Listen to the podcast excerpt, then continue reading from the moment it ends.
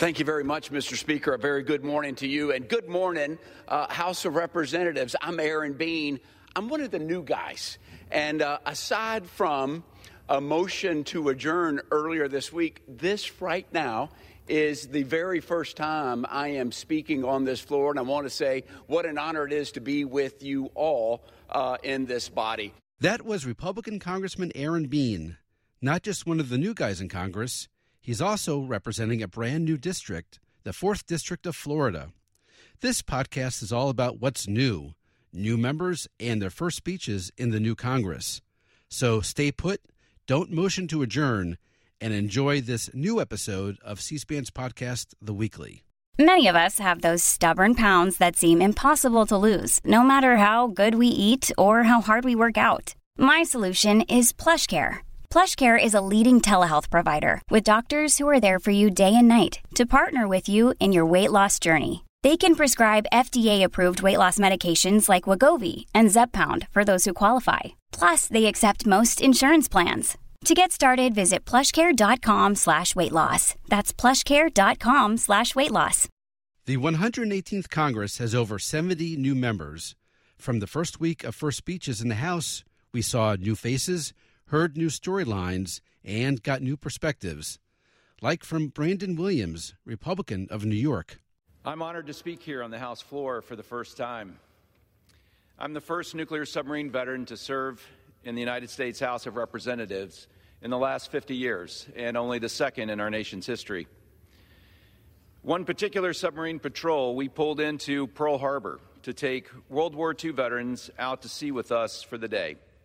By naval tradition, we stood at attention and saluted the USS Arizona as we passed by. One part of the experience we shared with these veterans was to demonstrate the tremendous pressure of the ocean. In the control room with the periscopes, we would tie a string from one side of the hull to the other, about the width of this rostrum behind me. Our submarine's hull is made of high strength steel to keep the water out and the crew safe. On the surface, this string would be taut like a guitar string and would sit about a foot off the deck. But as we submerged our boat, the pressure of the sea would compress the hull and that string would begin to droop. And by the time we reached many hundreds of feet below the ocean that string would lay flat on the deck, the incredible pressure of the ocean visible for everyone to see. Monica de la Cruz is the first ever Republican to represent the 15th District of Texas in the predominantly Latino Rio Grande Valley. Being here as a single mother and the granddaughter of a Mexican farm worker shows that all things are possible in America through faith and hard work. That's why I am proud that my first vote is to protect small businesses in South Texas from the IRS overreach, which disproportionately hurts low income Americans and communities like mine. The last thing we need are 87,000 IRS agents harassing South Texans. Democratic Congressman Daniel Goldman is a former assistant U.S. attorney for the Southern District of New York. He served as a Democratic counsel for the first impeachment trial of President Donald Trump. The focus of his first speech as a congressman, the Republicans' proposed select subcommittee on the weaponization of the federal government. And just two sentences into Daniel Goldman's congressional career, Donald Trump had a cameo. The primary purpose of this special subcommittee is to interfere with the special counsel's ongoing investigation into a conspiracy to overturn the 2020 election. This is a shocking abuse of power. But it's not just the usual efforts by members on the other side of the aisle to once again do Donald Trump's dirty work. This time, they're trying to protect themselves. One of them, a member from Pennsylvania, had his cell phone seized pursuant to a court order finding probable cause that he committed a crime. Yet he has indicated that he wants to be on this subcommittee so that he can undermine a criminal investigation into himself. My Republican counterparts can dress up the subcommittee with a menacing name, But let's call it what it really is the Republican Committee to Obstruct Justice. The American people don't want that. They don't want yet another front of the Republican war on democracy and the rule of law. Speaking in support of the Weaponization Committee, in his first speech as a new member, Ryan Zinke. Yes, you've heard that name before. Representative Zinke is actually new again. The Republican from Montana is a returning member. He also was in President Trump's cabinet. I proudly served as the 52nd Secretary of Interior, and despite the deep state's repeatedly attempts to stop me, I stand before you as a duly elected member of the United States Congress and tell you that a deep state exists and it is perhaps the strongest covert weapon the left has against the American people. There is no doubt the federal government deep state coordinates with liberal activists and uses politicians and willing media to carry their water. The deep state runs secret messaging campaigns with one goal in mind to increase its power to censor and persuade the American people. Dark money groups funded by liberal billionaires and foreign investors funnel money to shell organizations and repeatedly attempt to destroy the American West. In many cases, they want to wipe out the American cowboy completely. Those two new members were on opposite sides of the new weaponization committee. Two new members on opposite sides gave first speeches with opposite opinions on another hot button issue that's hardly new abortion. Here's Florida Democrat Maxwell Alejandro Frost, at 25 years old, the youngest member of Congress, and the first member of Gen Z ever elected to Congress. The topic a resolution condemning attacks on pro life facilities. His first speech included a reference to Florida Republican Governor Ron DeSantis. It's a one sided resolution meant to fan the flames of anti abortion and anti freedom sentiment in this country. See, my district in Central Florida sees these sentiments in action as our governor has passed an abortion ban and looks to go even further, and has so, as someone whose birth, birth mother made the brave and difficult decision to put me up for adoption. I recognize that that decision was deeply personal and can often mark one of the most vulnerable points in a person's life. No one should take advantage of that, and the federal government should actually protect it. Harriet Hageman, Republican of Wyoming, unseated fellow Republican Liz Cheney in a race that got national attention and was largely shaped by pro and anti Trump forces. Congresswoman Hageman's first speech was in support of the abortion resolution. I rise today to condemn intimidation tactics of pro abortion activists. Since the very day the Dobbs versus Jackson decision was illegally leaked, acts of violence against pregnancy centers, places of worship, and other pro life institutions have skyrocketed. Cases of vandalism, harassment, fire bombings, and physical assaults have been reported all across the country in communities big and small. In addition to the actual acts, these violent acts amount to intimidation of those individuals that need the services provided by these pro life, faith based organizations.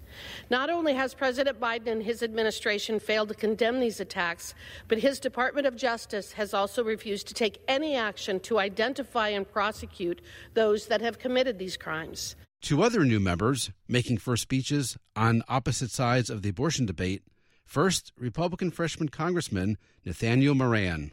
Madam Speaker, I'm honored to stand here today on the House floor of Representatives to serve as the voice of East Texans in Congress. As a man of faith and father of four children, I rise today for the very first time in Congress as a member of Congress to stand for the sanctity of life and in full support of children nationwide. And on the other side, Morgan McGarvey, a new Democratic congressman from Kentucky. Last night, the House Republicans' first order of business was to make it even harder for women to receive abortions and for healthcare professionals to provide them. These decisions are best left between a woman and her doctor. But House Republicans have sent a clear message that more legislative attacks against women's rights are on the horizon. I proudly voted against yesterday's attack on women and their doctors, and I will continue fighting for reproductive rights. And one more new Democratic member on this issue Colorado Congresswoman Brittany Pettersen. But I came to Congress to make a meaningful difference in people's lives and fight against extremism just like this. The people of Colorado's 7th District sent me here to ensure that these personal decisions are kept between women, their doctors, their families, not members of Congress. Just like I did in the state Senate, I will not stop fighting until all Americans have control over their own bodies. Meantime, new Republican California Congressman Kevin Kiley showed his literary chops. While talking about his state's weather, he cited a famous award winning American writer. Mr. Speaker, California now finds itself in both a flood emergency and a drought emergency at the same time. That absurdity underscores a fundamental failure of governance. Citizens are told to take shorter showers. Farmers are told to fallow their fields. All the while, they watch water flow abundantly into the ocean. An estimated 8 billion gallons of water from these storms will flow, flow into the ocean in the Los Angeles basin alone. Cycles of wetness and dryness are nothing new to our state. Joan Didion in 1977 wrote California summers were characterized by the coughing in the pipes that meant the well was dry, and California winters by all night watches on rivers about to crest. The Joan Didion reference was to her essay Holy Water. It appeared in Esquire magazine eight years before Congressman Kiley was born. It wasn't just controversial topics that drove first speeches by new members. Some saw a chance to rejoice, even gloat, like Mike Collins. The new Republican from Georgia had the fortune of good timing to give his first floor speech on something happy, something to celebrate the Georgia Bulldogs football team winning the college football national championship. Mr. Speaker, how about them dogs? It's an honor this morning to rise and deliver my first speech on the floor of the People's House, and what a special occasion it is. After last night's resounding victory, it is clear that the Georgia Bulldogs haven't gotten tired of winning. I want to congratulate the University of Georgia, especially the players who left it all on the field during practice and the games and earned another championship last night. During his first floor remarks, Michigan Republican John James also mentioned a local football team. The context nominating Kevin McCarthy for Speaker on the seventh ballot. Kevin McCarthy won the gavel back as minority leader in half the time uphill. We want to talk about people who can win. Well, I'm a Lions fan, and and uh, I, am I'm, I'm that's right. Look, I'm well acquainted with snatching defeat from the jaws of victory. Y'all, we need to learn how to win. We need to learn how to take a victory. So, why care about first speeches by a new member of Congress? Well, one reason you never know who you spot today might one day end up being House Speaker or party leader. California Republican Kevin McCarthy is now Speaker. If you were watching C SPAN on January 10, 2007, you saw his first speech. A quick reminder of his topic a Republican plan to increase the minimum wage and provide offset tax relief for small businesses. And it included a mention of the person he would replace as Speaker 16 years later, Nancy Pelosi. And I listened to the debate today and I listened to the other side as a freshman. If you look at the Republican bill, it is a compromise. It is a common solution. The minimum wage will be increased, but what else will happen? There'll be greater health care for the workers. There'll be tax relief where you can expense off when you're buying business equipment. What happens? The workers of America are more competitive in a global economy for the 21st century. And I asked my colleagues on the other side, last week on this floor, I listened closely to what our speaker said. Speaker Pelosi said, let's work in a spirit of partnership, not partisanship. Well, I will tell you the Republican bill is just that. It is a partnership that lets the power of the idea win at the end of the day. On the other side, Hakeem Jeffries is now Democratic leader. If you were watching C SPAN almost exactly 10 years ago, January 15th, 2013, you saw his first speech as a freshman from New York. And you might have noticed that President Franklin Roosevelt made a cameo. The victims of Superstorm Sandy have been forced to languish in agony and languish in uncertainty. Our response has been characterized by delay, obstruction, postponement, obfuscation. It's unacceptable given the nature of the disaster that people at home have experienced. We have defaulted on our obligation to provide assistance to Americans in need. We're a day late, and a dollar short. In fact, we're 78 days late and $51 billion short. New York, one of the original 13 colonies, has given much to the Republic over the last 236 years. Our sons and our daughters have died in each and every war. FDR, a tremendous statesman, has helped us get through the Great Depression, and we regularly give more to the government than we get back in return. And now, our bonus clip. We'll close out the way we began with freshman Florida Republican Aaron Bean, one of the new guys. So, to all the members here, I look forward to working with you to tackling these challenges and making America uh, more secure, safer, and stronger. Members, let's go get them. Go get them indeed. Go get those clips from the C SPAN video library. Go to cspan.org and use the search bar on top.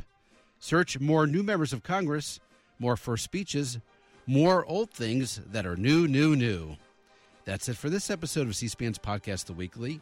Thanks for listening and happy searching.